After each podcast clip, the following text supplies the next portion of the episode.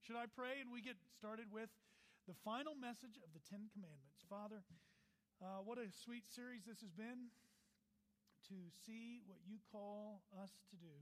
You command us to do certain things, and you are the best at it that you summarized in less than 50 words what we should do uh, here on earth to prepare us for Jesus and to prepare us for the one day when we get to see you face to face. We long for that day. We thank you for what this day means. We thank you what this upcoming Holy Week means. We thank you for what Easter means. And I pray that we wouldn't just get excited about Easter and that one Sunday, though it is very important that we would stay excited because you are so great. I pray these things in Christ's name. Amen. We set out this semester on a three part journey through the spring. We're calling it Old School Theology uh, that there's a lot of New Age talk, and I wanted to do a series on the old school theology, looking back to move forward. And the overview of that is we were going to look at in a few months the Apostles' Creed. The next series, uh, right after Easter, is the Lord's Prayer, but we began with the Ten Commandments. And if you open your Bibles to Exodus 20, we've spent 11 weeks, and this will be our 12th week in one chapter, basically the 20 first uh, 21 verses of that chapter. There's 26 total.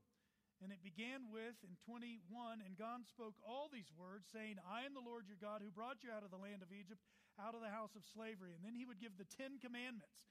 And we're calling these, uh, we're holding up the rules. They are rules, but they do set us free, they lead us to Jesus. And uh, as we began that series, we looked at kind of the classic picture of the Ten Commandments. You see them on uh, two stone tablets. And that comes from Exodus 31, where God had written on two stone tablets. And so you often see these outside of churches or sometimes on state capitals or somebody taking them down from state capitals. And people make a big to do about them. Uh, and they think if you remove the Ten Commandments, you're removing God from society. That's just not true. Uh, if we would live the Ten Commandments, uh, that would make more impact than just the showing of them on stone. That same week, we showed you some uh, humorous commandments. Uh, the hillbilly Ten Commandments uh, ain't but one God, honor your ma and pa, no telling tales or gossiping Get your hide to church, Sunday meeting. I like that one particularly. Ain't nothing come before the Lord. No fooling with another feller's gal. No killing, except for critters. Uh, quit your foul mouthing. No swiping your kinfolk's stuff. And don't be hankering for it, it, for it neither. All right? Those are funny. But here's how the world looks at these Ten Commandments. They call them Ten Suggestions, or may I say, Ten Speculations. There may or may not be a God. Um, all roads lead to him or her, if there is such a thing. Uh, God, if existing, is man centered, he's about us. Rest and devotion to any God are for the lazy and weak. Those older than us slow us down. We live in a youthful culture, right?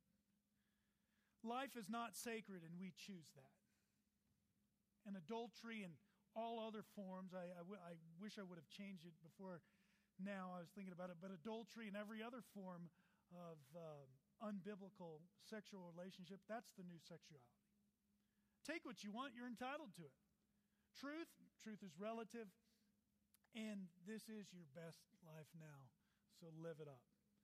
Uh, those are not so funny though there's a sense of humor in them. What we see, though, in that first table, the first four, we see the love to God.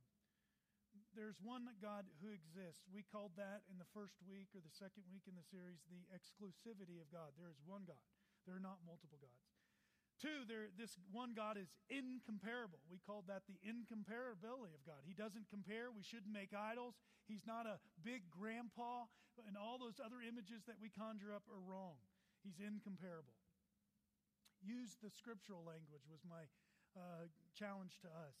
Father, uh, use the warrior language. Just base it in the scripture. That is the safest way to keep from making idols the third, this incomparable God should be spoken of with relevance. There's a reality to him. He's not just the man upstairs, and we shouldn't speak about him flippantly.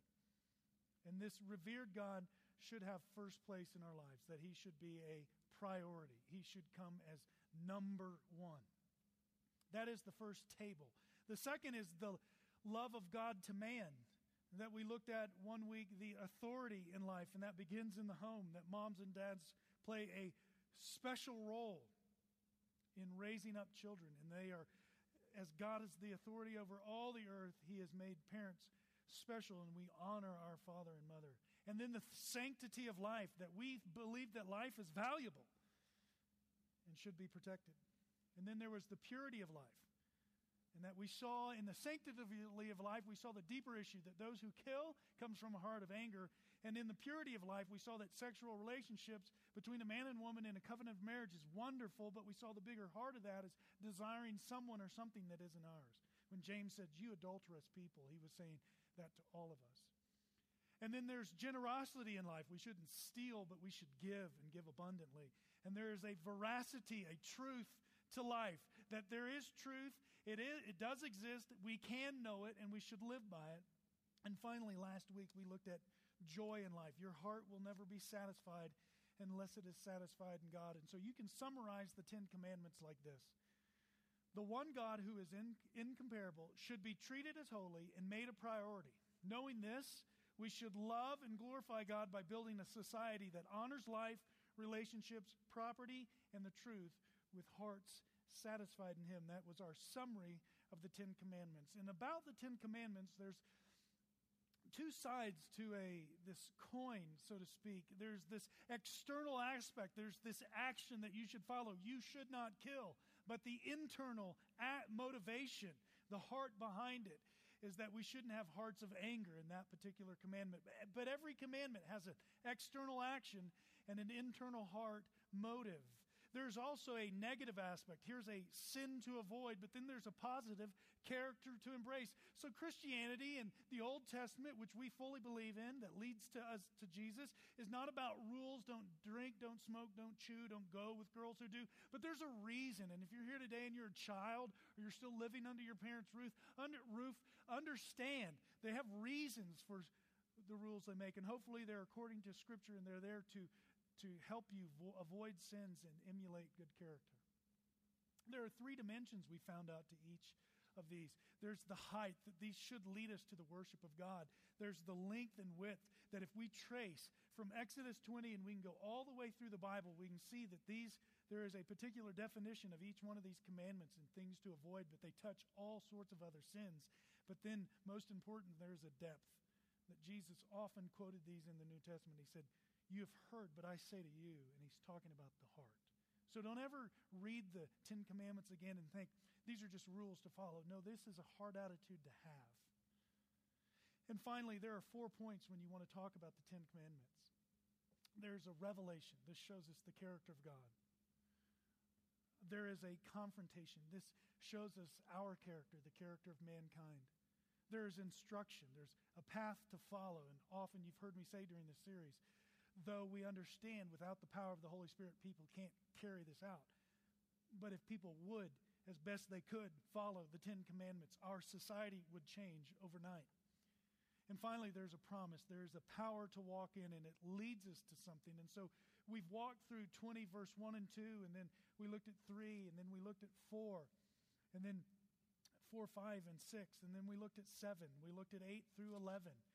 Uh, we looked at verse 12 by itself honor your father and mother. Then 13, 14, 15, 16, 17 through uh, 19. And the question is, seven, how should we respond? When you, when you see these Ten Commandments, when you encounter them in the scriptures, how should you respond? It gives us the answer in 18 through 21. Now, when all the people saw the thunder, and so we're, we're going to see here, before I get into this, we're going to see the glory of God and we're going to see the mediator of men. When, when all the people saw the thunder and the flashes of lightning and the sound of the trumpet and the mountain smoking, and the people were afraid and trembled, and they stood far off and said to Moses, Speak to us, and we will listen, but do not let God speak to us, lest we die. Now let's go back to 18. Now, when all the people saw the thunder and the flashes and the lightning, that's awkward phrasing. What, what, do you mean they saw? Well, this word uh, saw is, is more like perceived. That they saw and heard. And so it's a collective word. They, they heard the thunder, they saw the flashes of lightning, the sound of the trumpet, and they saw the mountain smoking. So they perceived this. And notice their response. They were afraid and trembled. The only other time that they saw this in 18, the only other time they had seen this thus far was when God was dealing with Pharaoh and when he was dealing with his consuming power in the early on in the Exodus. And they saw it again in you saw it again in 19 when they approached this mountain. And so they were afraid and they trembled and they stood far off. They were fearful. What were they fearful of? Verse 19 and said, you speak to us, and we will listen. But do not let God speak to us, lest we die. Interesting. In all our talk about the Lord spoke to me, this one, this has to be included in there somewhere. This has to be included in there somewhere. Because when God speaks in all reality, we should fall on our faces. I read one commentator, he made reference that most of the time you hear God speak, it is loud and powerful. He even made reference to that, that uh, verse in, in 1 Kings where Elijah was there, and it talks about God came in a still small voice. He said, There is, You can wrestle with that Hebrew word because if you read it, the next thing he did is he covered his face because it was probably more powerful than we've made it to be. We have declawed the line of. And so we should at least take this passage of Scripture into uh, consideration when we talk about God speaking to us because these people, when they heard God speak, they didn't want to have anything to do with it. So, what do you do with that? What does Moses say in the next verse? Verse 20, he says, Moses said to the people, Do not fear. They had trembled and feared, but he says, Do not fear. For the God, for God has come to test you.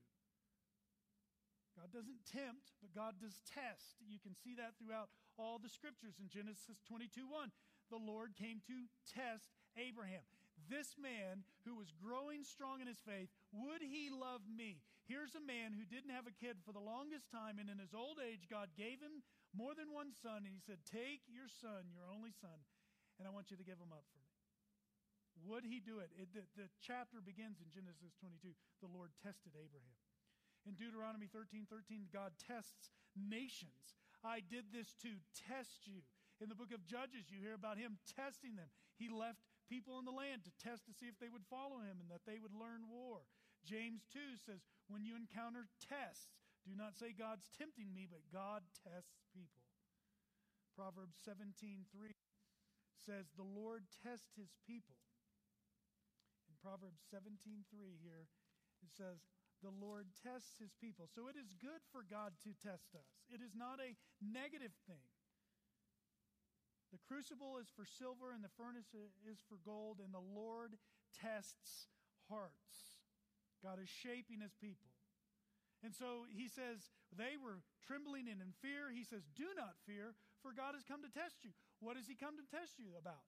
That the fear of him may be before you, that you may not sin. Whoa, whoa, whoa. You're, do not fear, but that the fear of him may be before you. So it, what is it? Is it do not fear or is it fear? Yes. It is both.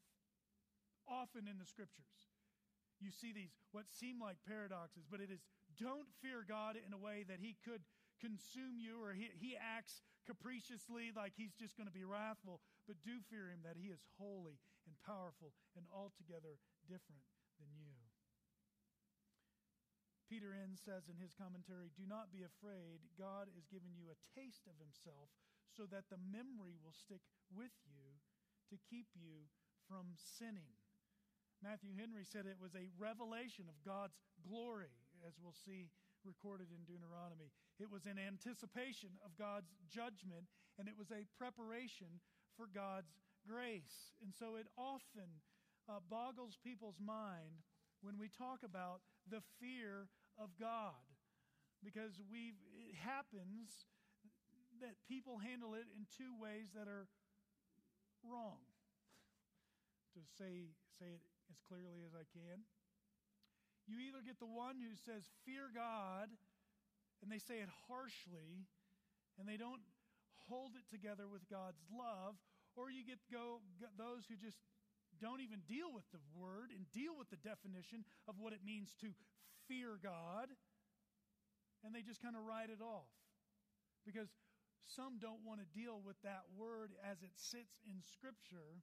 That God is a consuming fire, says Hebrews 12, New Testament. God is a consuming fire. And so, one of my favorite books on that is The Fear of the Lord, The Joy of Fearing God. I love the title because it captures what it should lead us to the joy of fearing God. The fear of the Lord is a life giving fountain and what happens is, is you get this harsh, you, you make God too harsh,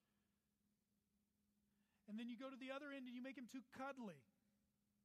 And we get these two, and this is the, what the world sees today. They don't have a right picture of who God is, the holy God, and I think even in the church today, we lean a little bit more to the cuddly God than we do to, because we don't want to scare people away. We don't want to be seen as harsh. We, we kind of avoid this side, and I say, you can't do that, not biblically. I say that God has given us, as it says in His scripture, illustrations. The heavens are declaring the glory of God, and the whole earth is full of His glory. So, where do you go? You've heard me say it before, and I've actually thought of some more. When you go to the Grand Canyon, I won't stay long because that's my typical illustration. You don't go to the Grand Canyon and look at yourself, right? Hey, honey, put that selfie stick up. Get me here. Check that muscle out right there, right in front of the, the big Grand Canyon. Just get the buy. And you don't do that. You go to the Grand Canyon to see how grand it is. And there's something that draws you to it. You're like, this is incredible. But there's a, there's a right fear there.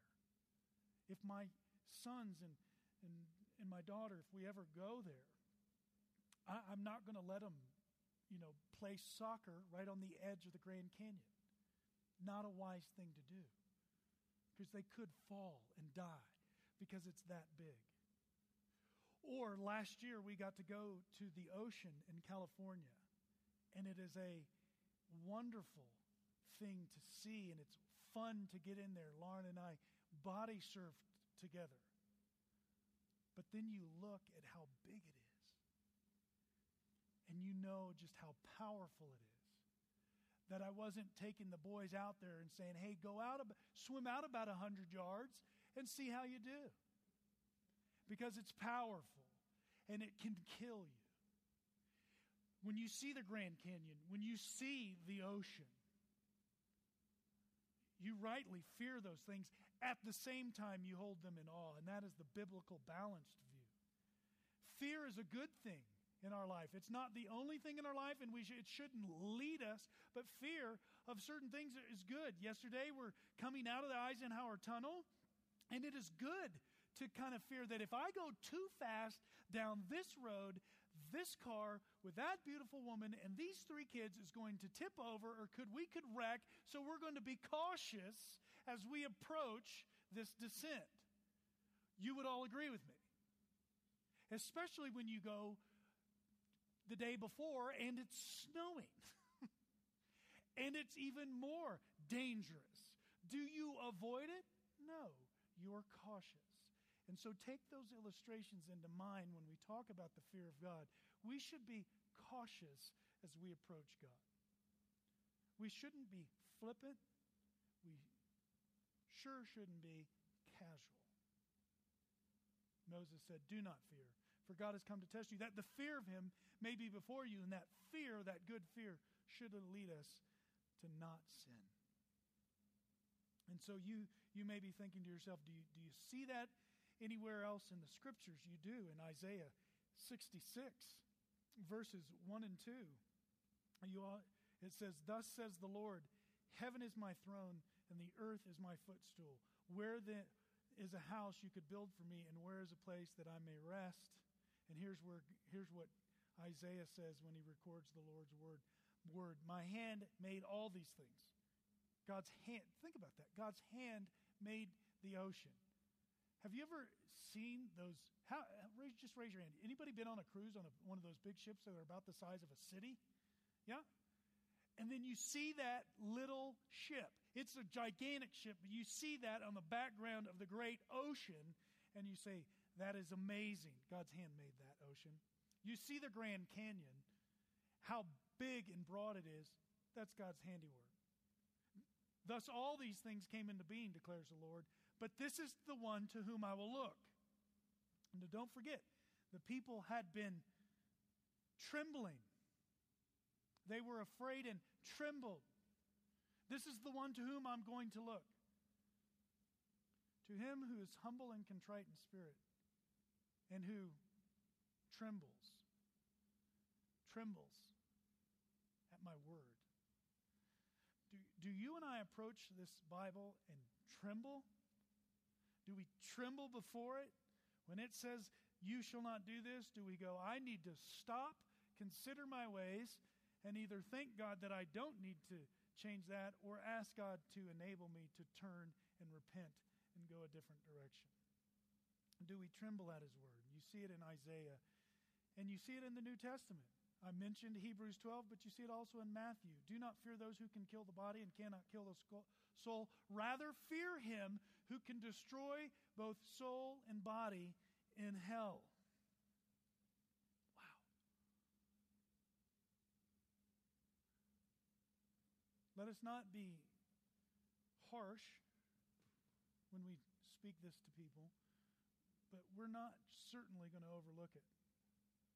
We can't we should tremble. That's how they did when they saw the commandments. When they saw the glory of God as He gave these commandments, they said, We don't want to have anything to do with Him. You go for us, which is interesting. What they implied there is we need a mediator, we need one to go. And so in verse 21, it says, Moses drew near. The people stood far off while Moses drew near to the thick darkness where God was. Moses drew near as one, as a type of one who was to come. He drew near, he went, and he interceded for the people. And so you get in 21 and t- through 31, you get the, the directions on how to build the tabernacle and the altar and the priestly garments and you get the consecration of the priests. You get uh, Aholiab and Be- Bezalel who build this. You get the more direction on the Sabbath.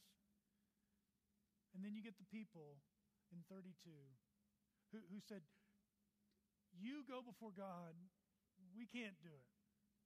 And then in 32, when they saw that Moses had delayed coming down, their hearts wander. We're, we're not even 12, 12 chapters later, and it shows that these people's commitment, we want to follow God, can wane. And the same thing happens to us. And so it, what happened in Exodus need to be, needed to be restated in Deuteronomy. You see this in Deuteronomy chapter 5, the restatement of the Ten Commandments. And you get the Ten Commandments there, and then look at this response in Deuteronomy 5.22. These words the Lord spoke to all your assembly at the mountain out of the midst of the fire, the cloud and the thick darkness, with a loud voice. And he added no more. And he wrote them on two tablets of stone and gave them to me. As soon as you heard the voice of the midst of the darkness, while the mountain was burning with fire, you came near to me, all the heads of your tribes and your elders, and you said, Behold, the Lord our God has shown us his glory and greatness. That's what they were seeing. With the loud flashes of light, the loud thunder and the flashes of lightning, they were seeing his glory and his greatness. And we have heard his voice out of the midst of the fire. This day when we've seen God speak with man and man still live. Now, therefore, why should we die? For this great fire will consume us. If we hear the voice of the Lord our God anymore, we shall die. Again, Think you need to consider that when you talk about God speaking in your own life. For there, who is there of all flesh that has heard the voice of the living God speaking out of the midst of the fire as we have and still live? They would say, No one. Go near and hear all that the Lord God will say, and speak to us all the Lord your God will speak, and we will hear and do it. So they had said that, and then their hearts waned. And here in 28 of Deuteronomy 5, and the Lord heard your words when you spoke to me.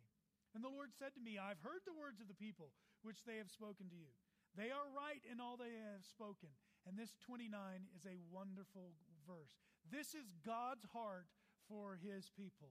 Oh, that they had such a heart as this always, always, to fear me and to keep all my commandments, that it may go well with them and with their descendants forever.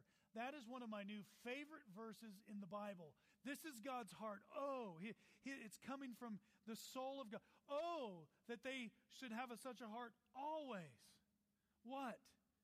To fear me, not in a harsh, uh, that I am capricious in the way I act, but they would rightly revere me of how holy I am and how great I am. And that they would then keep my commandments. Why? That it may go well with them and their descendants forever. God has built into life, and we are not health and wealth, but we have gone too far in trying not to be health and wealth to, to see God has built into life that when we are obedient, it's not always one for one, but it is just better. It's just better. So don't walk out of here ever and think because I said go be obedient that God owes you anything. He doesn't. But life is just better when we follow God. And He holds up these rules to set us free. Why would we go down the road of adultery and complicate things? That is crazy to me. Why would we go down the road and complicate things by stealing and embezzling? That's just crazy to me. Why not go down the road that God has laid out? Go and say to them, verse 30, return to your tents. But you, Moses, stand here by me, and I will tell you the whole commandment and the statutes and the rules, and you shall teach them that they may do them in the land and I am that I am giving them to possess. So this is given again, going back to the beginning. This is given to a saved people. This is not given to a people who had to earn their salvation. They had been saved by grace through faith as an interceder went and parted the sea and they walked through on dry ground. You shall be careful, therefore, to do as the Lord your God has commanded you. You shall not turn aside to the right hand or to the left. You shall walk in all the way the Lord your God has commanded you, that you may live. When we follow God's commandments, we really live. You want to really live in your life? You want to really live? The world's telling you, you want to really live? Walk away from God. Walk away from the commandments. I'm saying the Bible says if you really want to live, be obedient. Oh, but that's that's kind of boring. No, it's not. I've been married for the, to the same woman for 16 years. Some of you look at me and go, I've been married for 32 years. I got it. I hear you. You have a better testimony than I do. But life is not boring with one woman. I assure you. Proverbs 5 tells you that. Carry on. Right? You shall walk in the way that the Lord your God has commanded you, that you may live and that it may go well with you, and that you may live long in the land that you shall possess. Now, I show you all of Deuteronomy 5 because we often go straight to 6. But you see, here are the Ten Commandments, and he says, Go do this. And then in 6, you see what he says here. Now, this is the commandment. He, he's going to give you the great Shema and the chosen nation. This is the great commandment the statutes and the rules that your Lord God has commanded me to teach you, that you may do them in the land which you're going over to possess it. So God gave it to Moses. Moses rightly gives it to the people. Here again, that you may fear the Lord your God, you and your son and your son's son. So we're to pass it on. I'm teaching them. And Lord willing, should they get married, they'll go on and they'll teach their children, right? By keeping all the statutes and commandments which I command you all the days of your life, that your days may be long. Hear therefore, O Israel, and be careful to do them, that it may go well with you, and that you may multiply greatly. Listen to the language of just the positive aspects of walking with God. As the Lord your as the Lord, the God of your fathers, has promised you in a land flowing with milk and honey. And here then is the great Shema. Hear, O Israel, the Lord your our God, the Lord is one. You shall love the Lord your God with all your heart. Deuteronomy, if you ever want to see the law, you ever want to see does God command heart obedience? Just do a word study through the book of Deuteronomy and see how many times the word heart is used.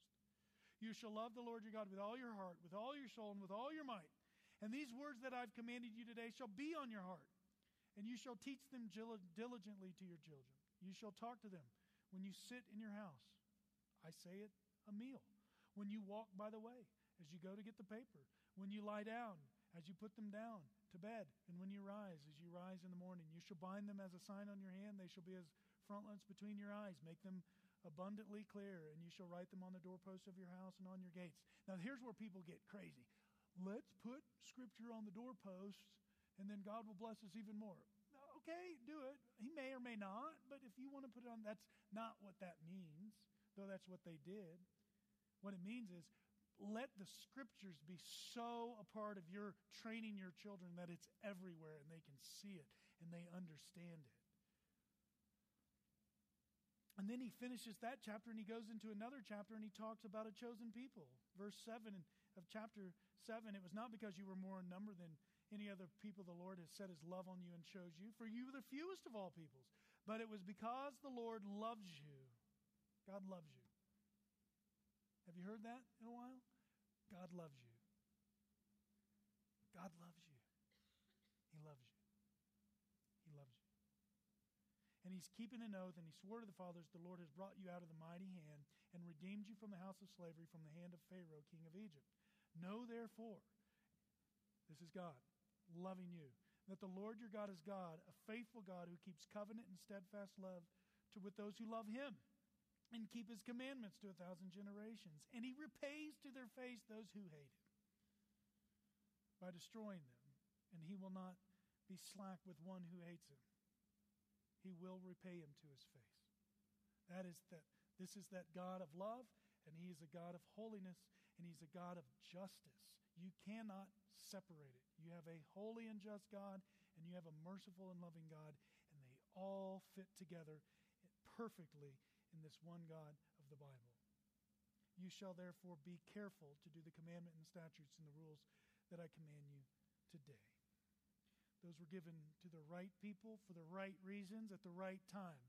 And though all should keep them, we realize we shouldn't expect uh, non believers to keep them all or even have the proper motivation when they do keep them. We'll see that next week. But left to themselves, they could do nothing. And they went on from here and they needed an intercessor. You saw as they would go on from there that Israel needed an intercessor. Moses even said this The Lord your God will raise up for you a prophet like me. So Moses wasn't the end. That's one of the things I would say to my Jewish friends. Moses wasn't, he didn't even claim to be your final person. He will raise up a prophet like me from among you, from your brothers.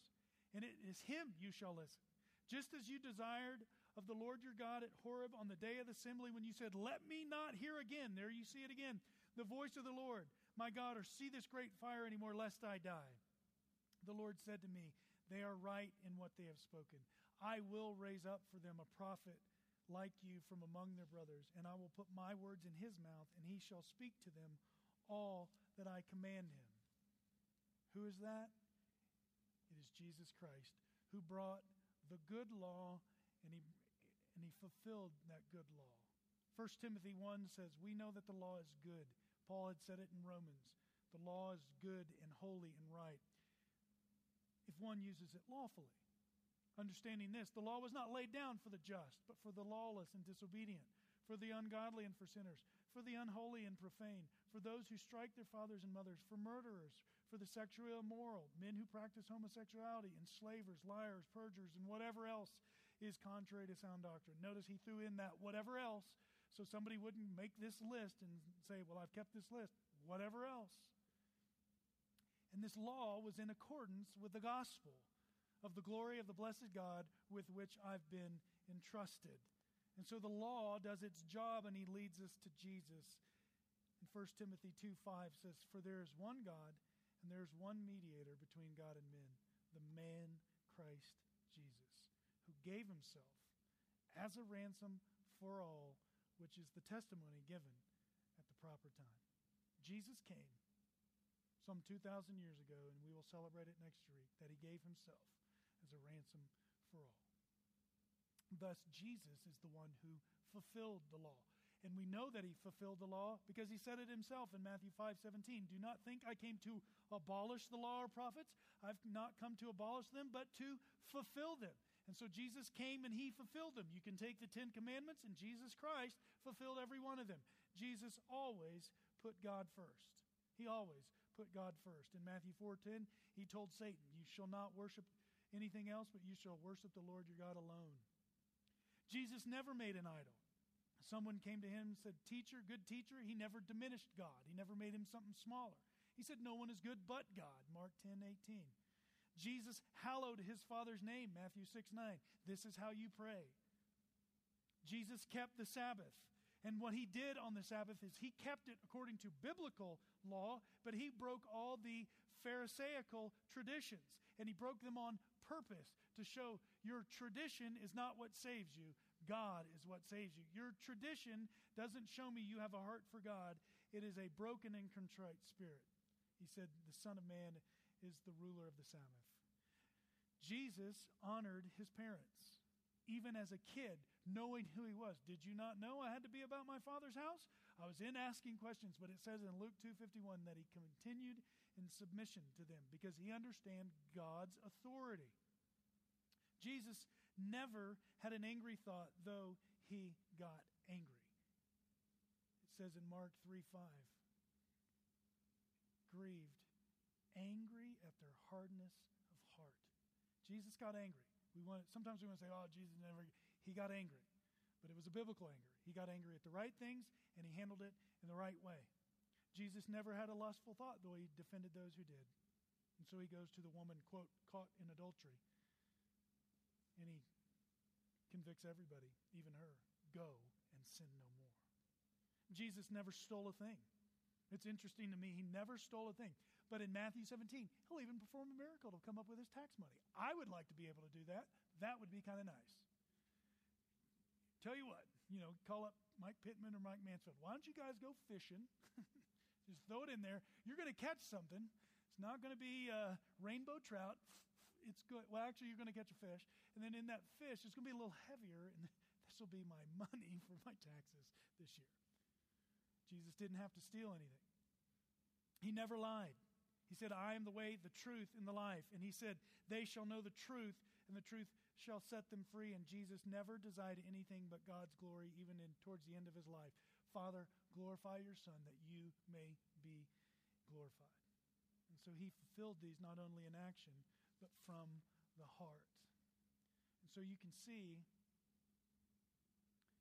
that because of who Jesus is and what he did, uh, the Ten Commandments are for us. They are not just some neat passage in the Old Testament that we encounter every now and again. The Net Bible says this It will not be hard to expound the passage of the Ten Commandments once their place in Scripture has been determined.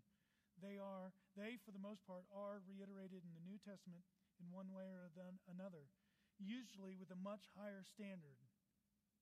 Much higher standard. Because it's not just outward obedience, it's the heart motive. That requires the intention of, to the spirit of the laws. Thus, these laws reveal God's standard of righteousness by revealing sin. It is okay to talk about sin, because if we don't talk about sin, we never need to talk about a Savior, and Easter loses all of its luster. They talk about sin. No wonder the Israelites were afraid when they saw the manifestation of God and heard his laws. When the whole covenant is considered, preamble and all, then it becomes clear that the motivation for obeying the commands is the person in the work of the covenant God, the one who redeemed his people. And I love what it says here.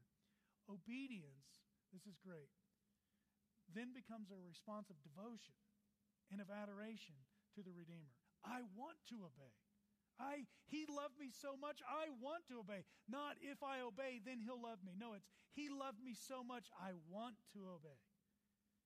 It becomes a loyal service, not enslavement to laws. The point could be worded this way God requires that his covenant people, whom he has redeemed, and to whom he has revealed himself, to give their absolute allegiance and obedience to him. This means they will worship and serve him and safeguard the well being of each other.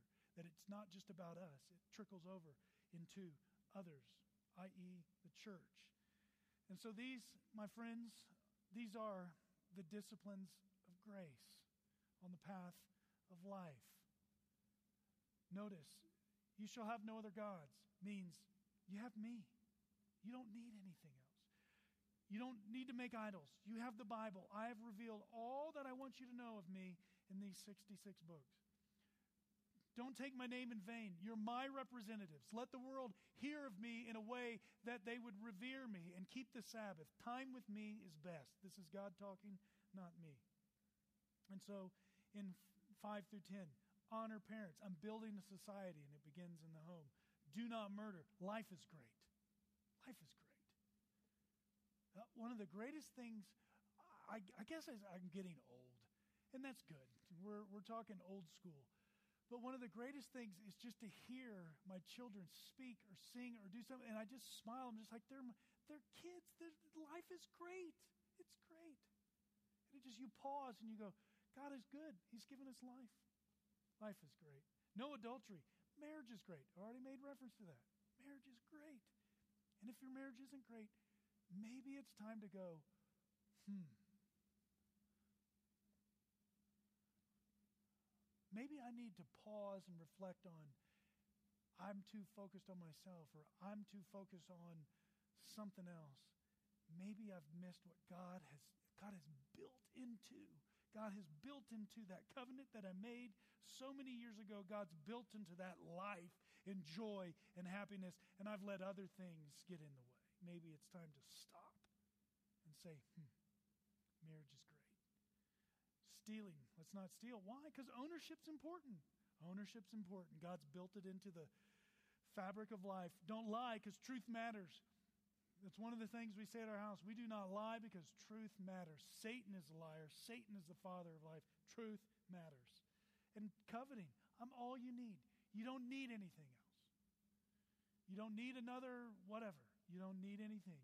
If you have food and clothing, clothing that's all you need. But honestly, if you have salvation by grace alone, through faith alone, in Jesus alone, you don't need a thing.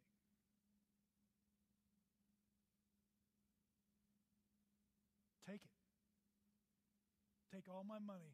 Take, take my house. If, I, if you had to, I'd put my life down for my family. But you can't take away my salvation. I got it it's golden. No one. I have them in my hand, and no one, not even you, not even you in your own life, no one can snatch them out. I am not bigger than God. I cannot jump out of his hand. I am his, and he is mine. And he's got me for eternity. That's cool. I don't need anything else. Would other things be nice? Absolutely. But I don't need anything else. And you're saying, okay, this is great, but how do I do this? You said I needed a mediator. You're right.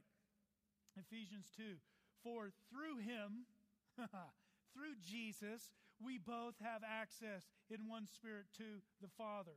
Ephesians 3 In whom we have boldness and access. Absolutely go to God. You have bold access in confidence through our faith in Him. You can walk in the disciplines of grace because you have access to the Father, because of Jesus Christ. Hebrews 4:16 Let us then because of Christ draw near with confidence or with confidence draw near to the throne of grace that we may receive mercy and find grace to help in time of need.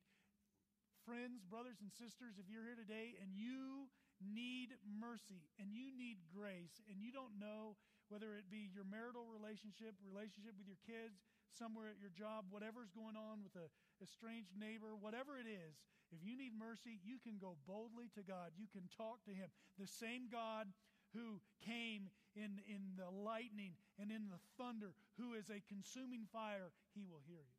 And you can approach Him through Jesus Christ. And if it's a time of need for you, He'll give you mercy. He'll show you grace. What should we do then? That's individually. What should we do then as a community?